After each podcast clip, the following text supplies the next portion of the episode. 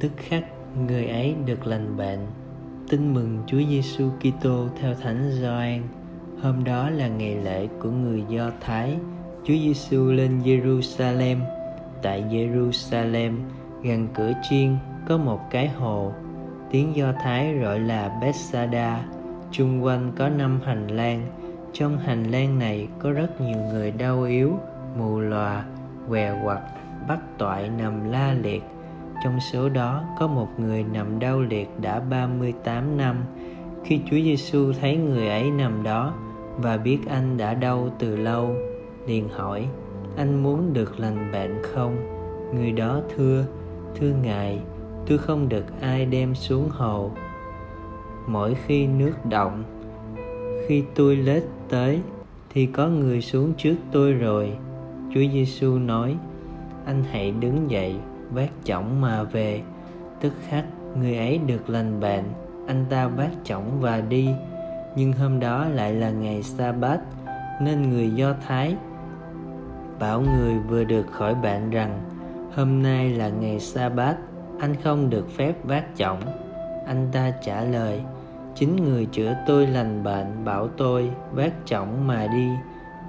Họ hỏi ai là người đã bảo anh vác chổng mà đi? Nhưng kẻ đã được chữa lành không biết người là ai. Vì Chúa Giêsu đã lánh vào đám đông tụ tập nơi đó.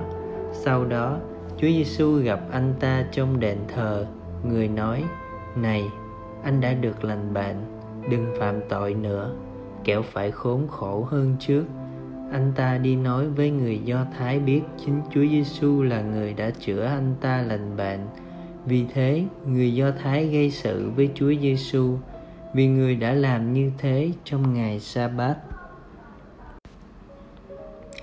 suy niệm anh có muốn khỏi bệnh không đó là những lời Chúa Giêsu nói với người đau ốm 38 năm tại hồ Bethesda. Chúng ta có ngạc nhiên không về cách trả lời thờ ơ của người bệnh? Phải chăng sau 38 năm dài đằng đẵng, anh ta đã mất hết hy vọng khỏi bệnh hay không?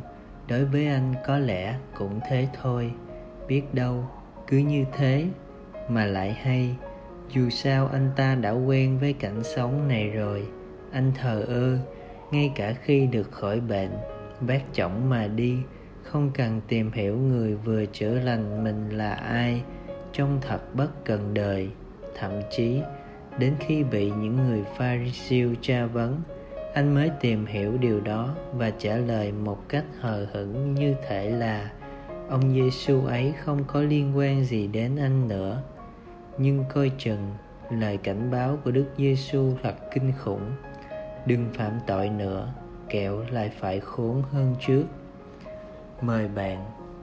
Lời cảnh báo đó có thể cũng ứng nghiệm vào chính mỗi người chúng ta. Hãy nhớ lại biết bao lần chúng ta lãnh nhận bí tích hòa giải. Thế nhưng, có những thứ tội chúng ta cứ tái phạm hoài. Phải chăng đó là dấu chúng ta chưa ăn năn dốc lòng chừa cho thật? Chia sẻ, vì sao có nhiều người cách riêng các bạn trẻ dị ứng với việc lãnh nhận bí tích hòa giải. Sống lời chúa, mỗi lần sám hối, xưng tội, đặc biệt trong mùa chay này, hãy quyết tâm trừ bỏ hẳn một tật xấu mà bạn hay phạm nhất.